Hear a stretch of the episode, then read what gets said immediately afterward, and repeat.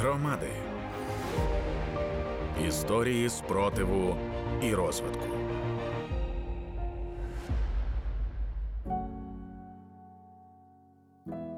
Вітаю всіх, я Тетяна Трощинська і це подкаст «Громади. Історії боротьби й розвитку». Сьогодні ми говоримо про те, як громади можуть спланувати відновлення та розвиток місцевої економіки. Починаємо розмовою з Віталієм Юрківим, експертом з місцево-економічного розвитку програми «Добре» від USAID. Запитую, як війна вплинула на соціально-економічні плани громад. Основний підхід в тому, що ми в першу чергу слухаємо наших партнерів в громадах, чуємо їхні виклики, слухаємо їхні поради, запити на підтримку, а потім дивимося, що в межах програми «Добре», яка фінансується Агентством США з міжнародного розвитку, ми можемо допомогти. Громади, як і до війни, так і зараз пріоритетом вважають наявність стратегії розвитку громади, або стратегії відновлення громади. Це такий загальний документ, який на вершині всіх планів в громаді, тобто де громада хоче бути через 8 років, скажімо. І потім важливо громаді мати ряд оперативних документів на 3-4 роки щодо покращення економіки, щодо відновлення економіки, щодо покращення послуг і так далі, в залежності від того, які пріоритети є. Довідка про громаду. Одна з територіальних громад у програмі USAID «Добре» – Софіївська громада у Криворізькому районі Дніпропетровської області. Громада постраждала від підриву росіянами Каховської ГЕС. В громаді шукали ідею для проєкту з місцевого економічного розвитку, який вдалося втілити спільно з USAID «Добре». Це кузня, яка розташована в приміщенні гаража, яке донедавна не використовувалося, але було на комунальному балансі.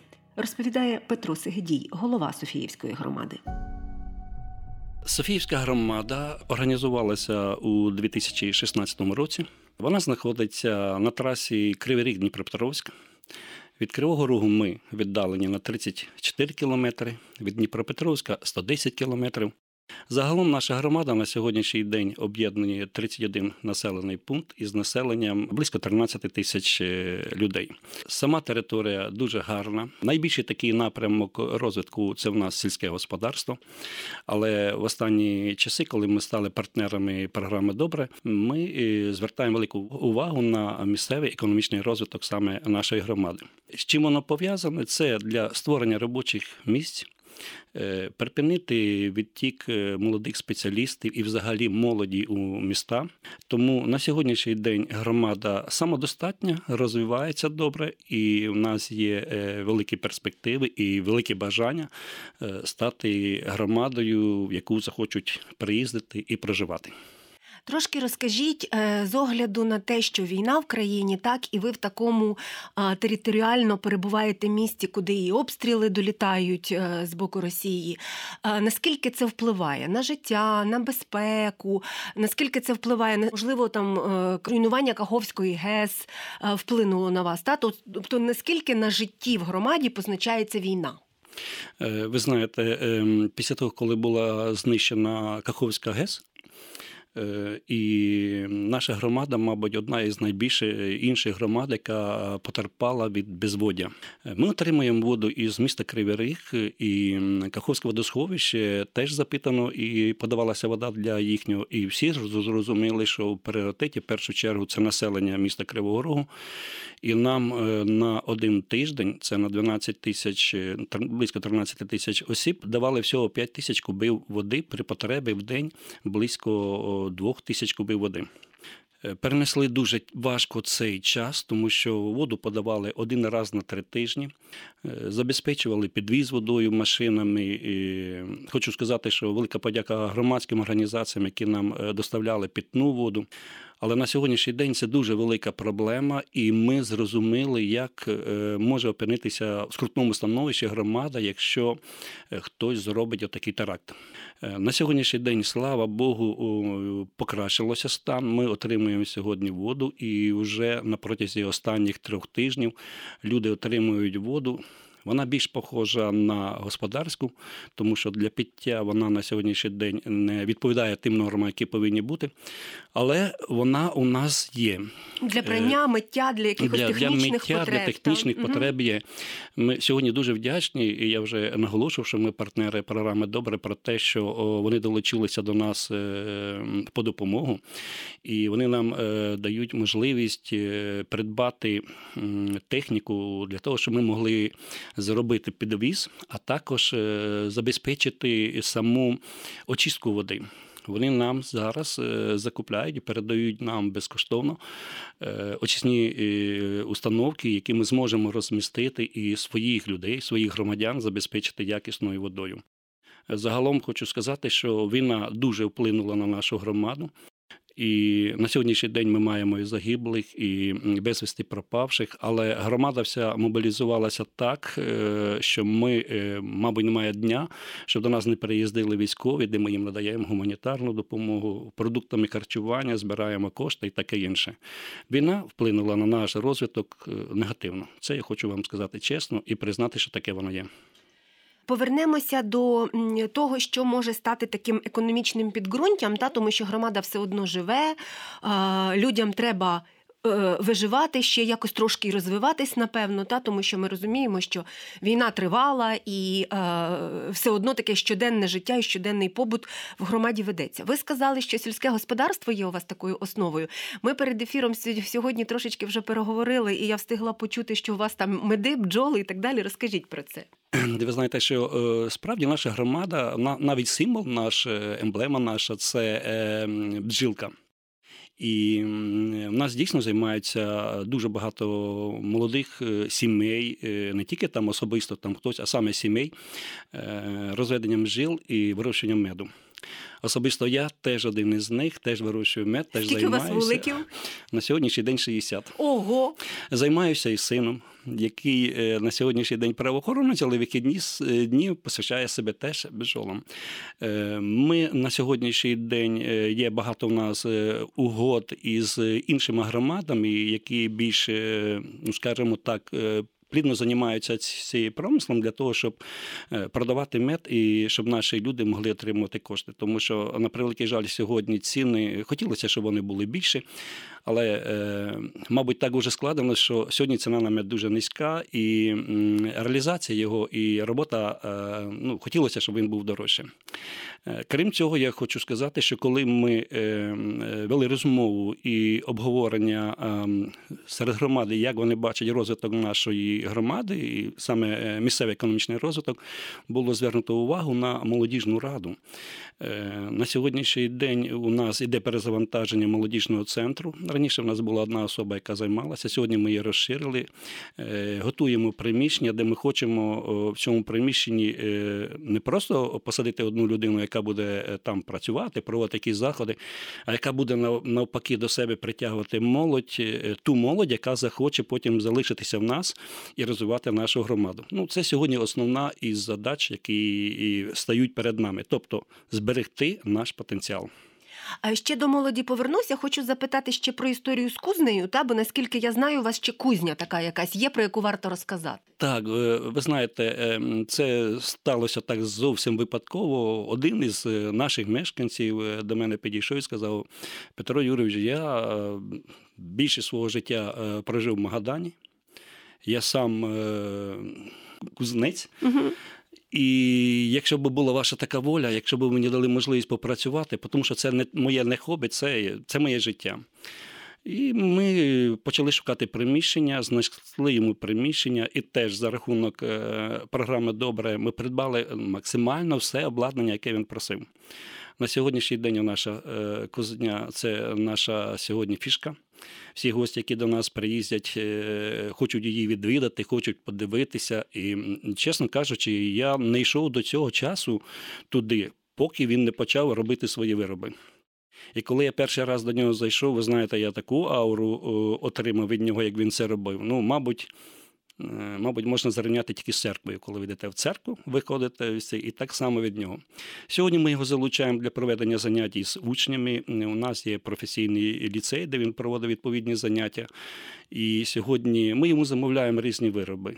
починаючи від баків для сміття, там, урн для сміття. Сьогодні він працює над показниками вулиць, щоб вони були не просто так, ну, як воно продається, а щоб воно якось було з таким ізюминкою гарною. Тобто вона працює, і ми раді за те, що до нього навіть звертаються сьогодні пересічні громадяни для того, щоб він щось для них зробив. Тобто, якщо говорити про загалом такі економічні можливості в громаді, то це розвиток чи підтримка малого підприємництва, так? Так. Тому що такого більше бюджету утворюючого наразі нічого немає. Ну, у нас є, наприклад, більш такі, щоб бюджету утворюючі були заклади. У нас є ділянки, які ми постійно пропонуємо для того, щоб зайшов якийсь інвестор, побудував якийсь завод і так далі. Ну тому так, якесь більше підприємство. Більше. Але ми раді за те, що в нас тільки за цей рік, не дивлячись на війну, у нас відкрився великий супермаркет продовольчий, інший супермаркет по одягу, де вони зареєстровані в нас, плачують податки і саме головне, що створені робочі місця. Тому що якщо людина має де працювати, звичайно, вона думає десь виїхати, знайти собі місце для роботи. А так вона залишається в нас, і ми в цьому дуже раді. Ще до освіти і до молодих людей хочу повернутися. Я не знаю, можливо, так узагальнено, наскільки багато молоді в громаді, як відбувається навчання зараз, та з огляду теж і на воєнний стан, і на там проблеми з безпекою, і, можливо, частина вчителів чи вчительок могли переміститися десь там у безпечніші місця. Чи є якісь інші можливості, не знаю, що гуртки, будь-який розвиток для молоді? На сьогоднішній день у нас навчається у школах загалом 1300 дітей по всій громаді. У нас 10 закладів навчальних, тобто шкіл, є дитячі садочки, і на сьогоднішній день, на 1 вересня, у нас працюють по змішаній формі навчання 3 навчальних заклади. Працював один дитячий садочок, і з 1 жовтня ми ще відкрили один дитячий садочок, тому що коли появляються робочі місця, є роботу, треба десь залишати наших діток. Проблема на сьогоднішній день, не можемо відкрити всі інші, тому що повинно бути обов'язково місце для укриття людей. Найпростіше укриття, де в нас є, де, можливо, ми їх зробили. На сьогоднішній день при Софіївському ліцеї, це центральна наша усадьба Софіївка і школа, де навчається близько 900 дітей. Там ми сьогодні робимо протирадіаційне укриття за рахунок бюджетних коштів і співфінансування селищного бюджету, де плануємо ще більше дітей на сьогоднішній день залучити для того, щоб вони навчалися щодня. Що стосується вчителів, так, є деякі виїхали, проводили навчання в дистанційній формі навчання, але на сьогоднішній день більшість із них повернулися, і вони вже сьогодні працюють повноцінно на нашій громаді. Тобто, так чи інакше, кошти з бюджету доводиться витрачати на ці такі екстра витрати, та, власне, пов'язані з безпекою і війною. Так.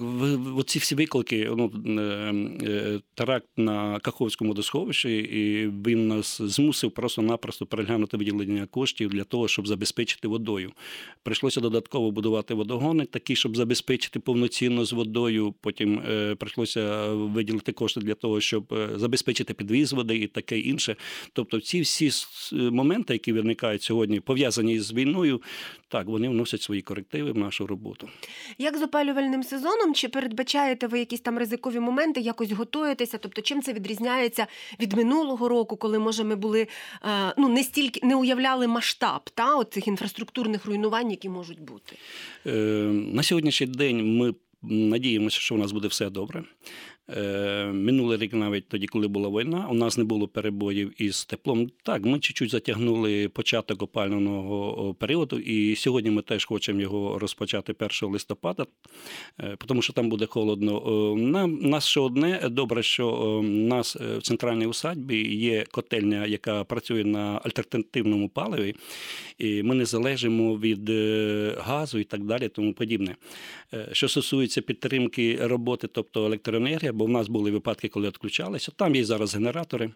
Ми, до речі, через різні громадські організації, програму «Добре», на сьогоднішній день 60% ми забезпечені генераторами.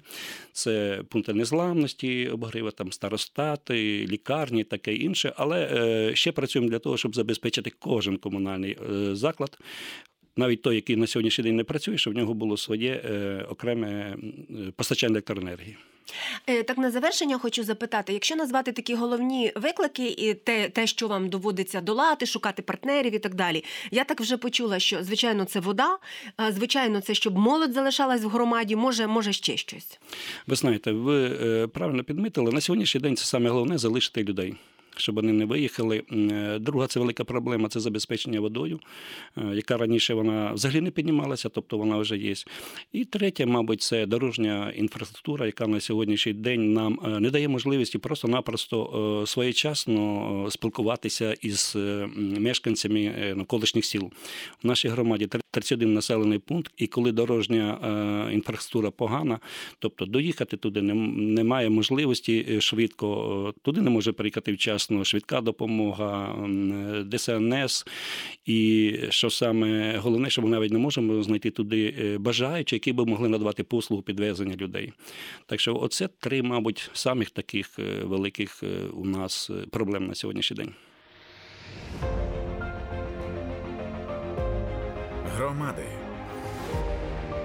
Історії спротиву і розвитку.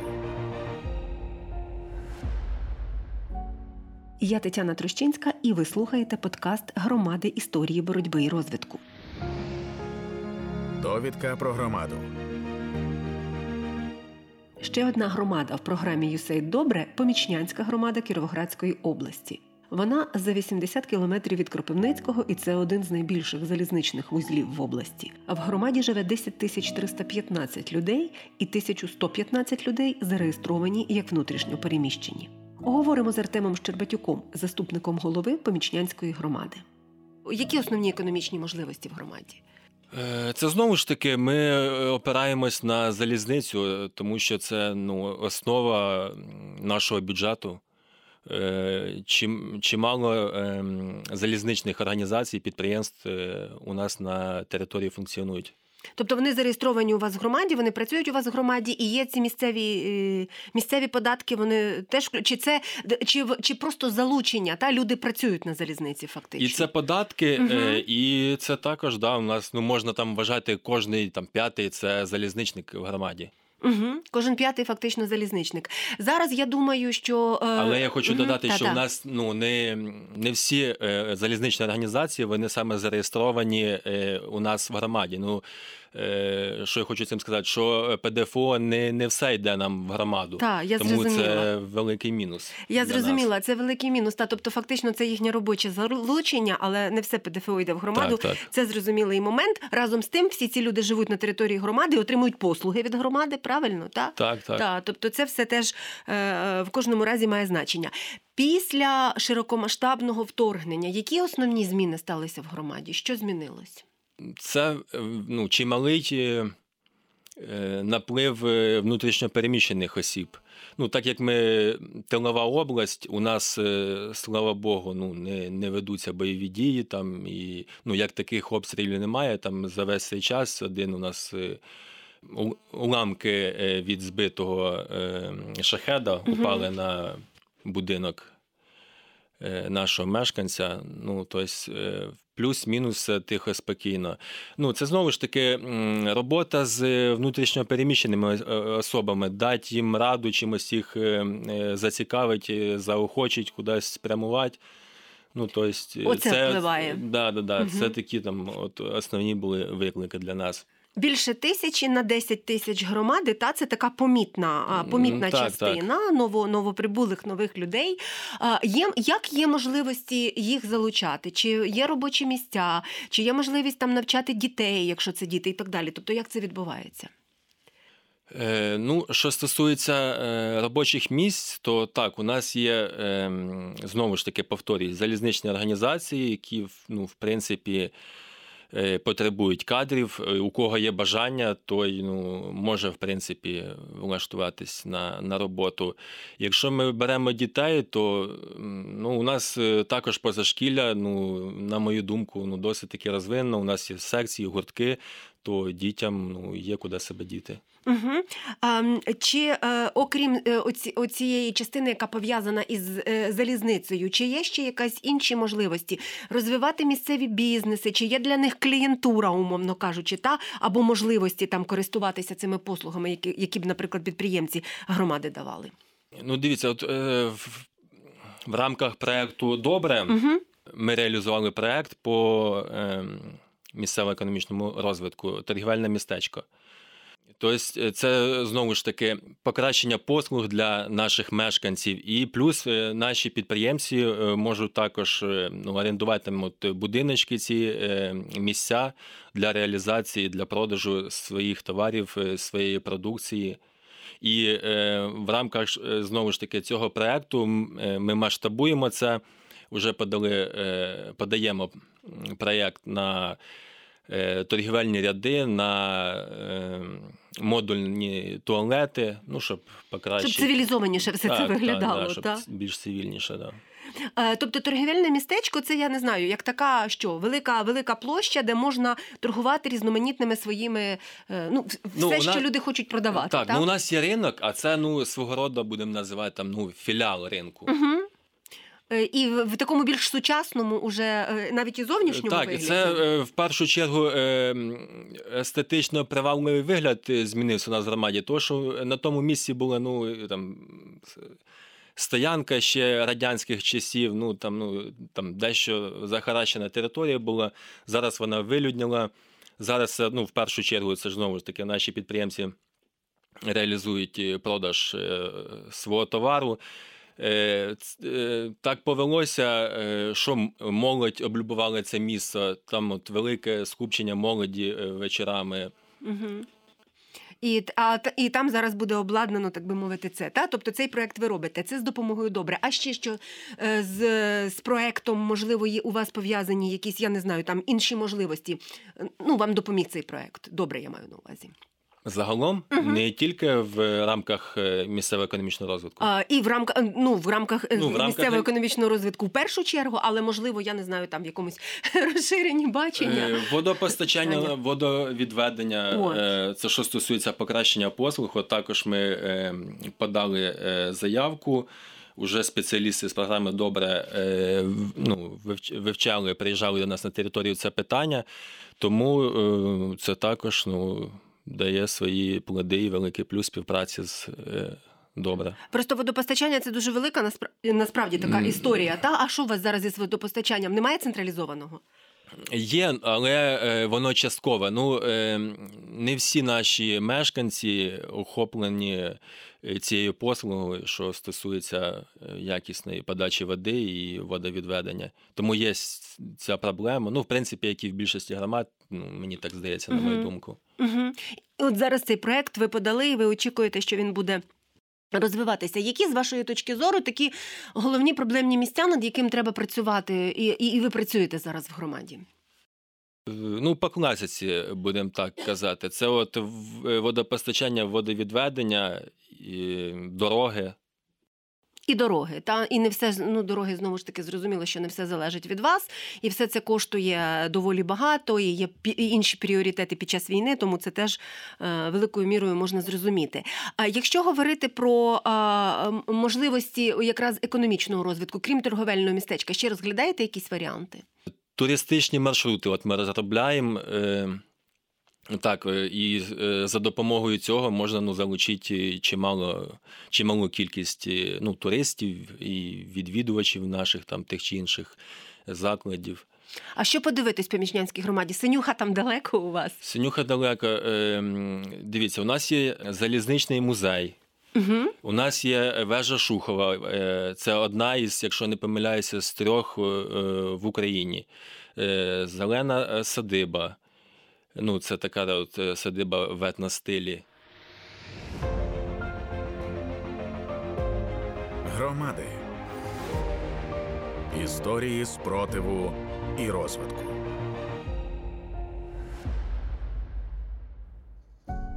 В експерта з місцевого економічного розвитку програми «Добре» від USAID Віталія Юрківа запитую, які ще приклади проєктів місцевого економічного розвитку були успішними в інших громадах. Згадаю, з Дніпропетровської області також. Це Зеленодольська громада. Місцевий бізнес запросив підтримку місцевої влади у тому, щоб організувати покращене навчання працівників, які потім будуть іти працювати на цей бізнес. Це велика електростанція. Тобто мова йде про електриків, про інженерів тощо.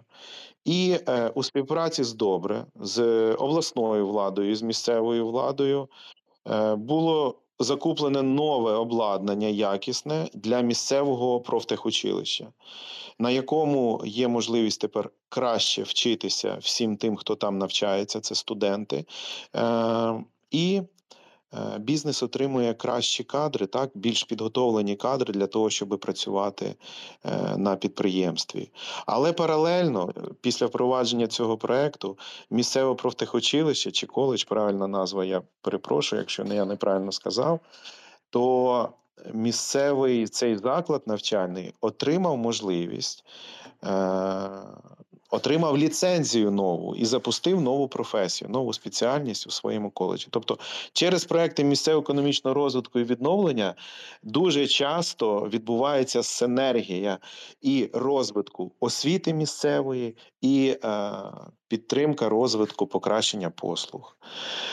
Ще один цікавий проект, наприклад, з Івано-Франківської області. Громада, П'ядицька громада, створила демонстраційну ферму, фермерське господарство з навчальним центром щодо вирощування лохини.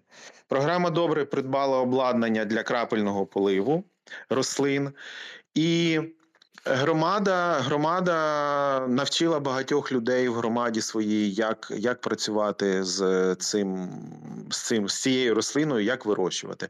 Пройшло 5 років, і цього року громада раділа і інформувала нас про те, що вони зібрали перший урожай лохини, яка по своїй якості наближена до органічної, тобто вирощена без застосування хімічних засобів.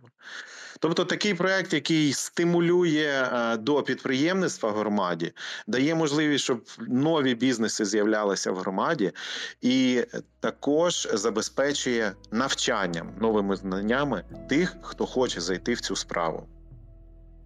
Ви слухали подкаст «Громади. Історії боротьби і розвитку» на Громадському радіо. Я Тетяна Трощинська, і я працювала для вас. Слухайте, думайте. Громади. Історії спротиву і розвитку. Партнерський проєкт Українського кризового медіа-центру та Громадського радіо за підтримки програми USAID. Децентралізація приносить кращі результати та ефективність. Добре.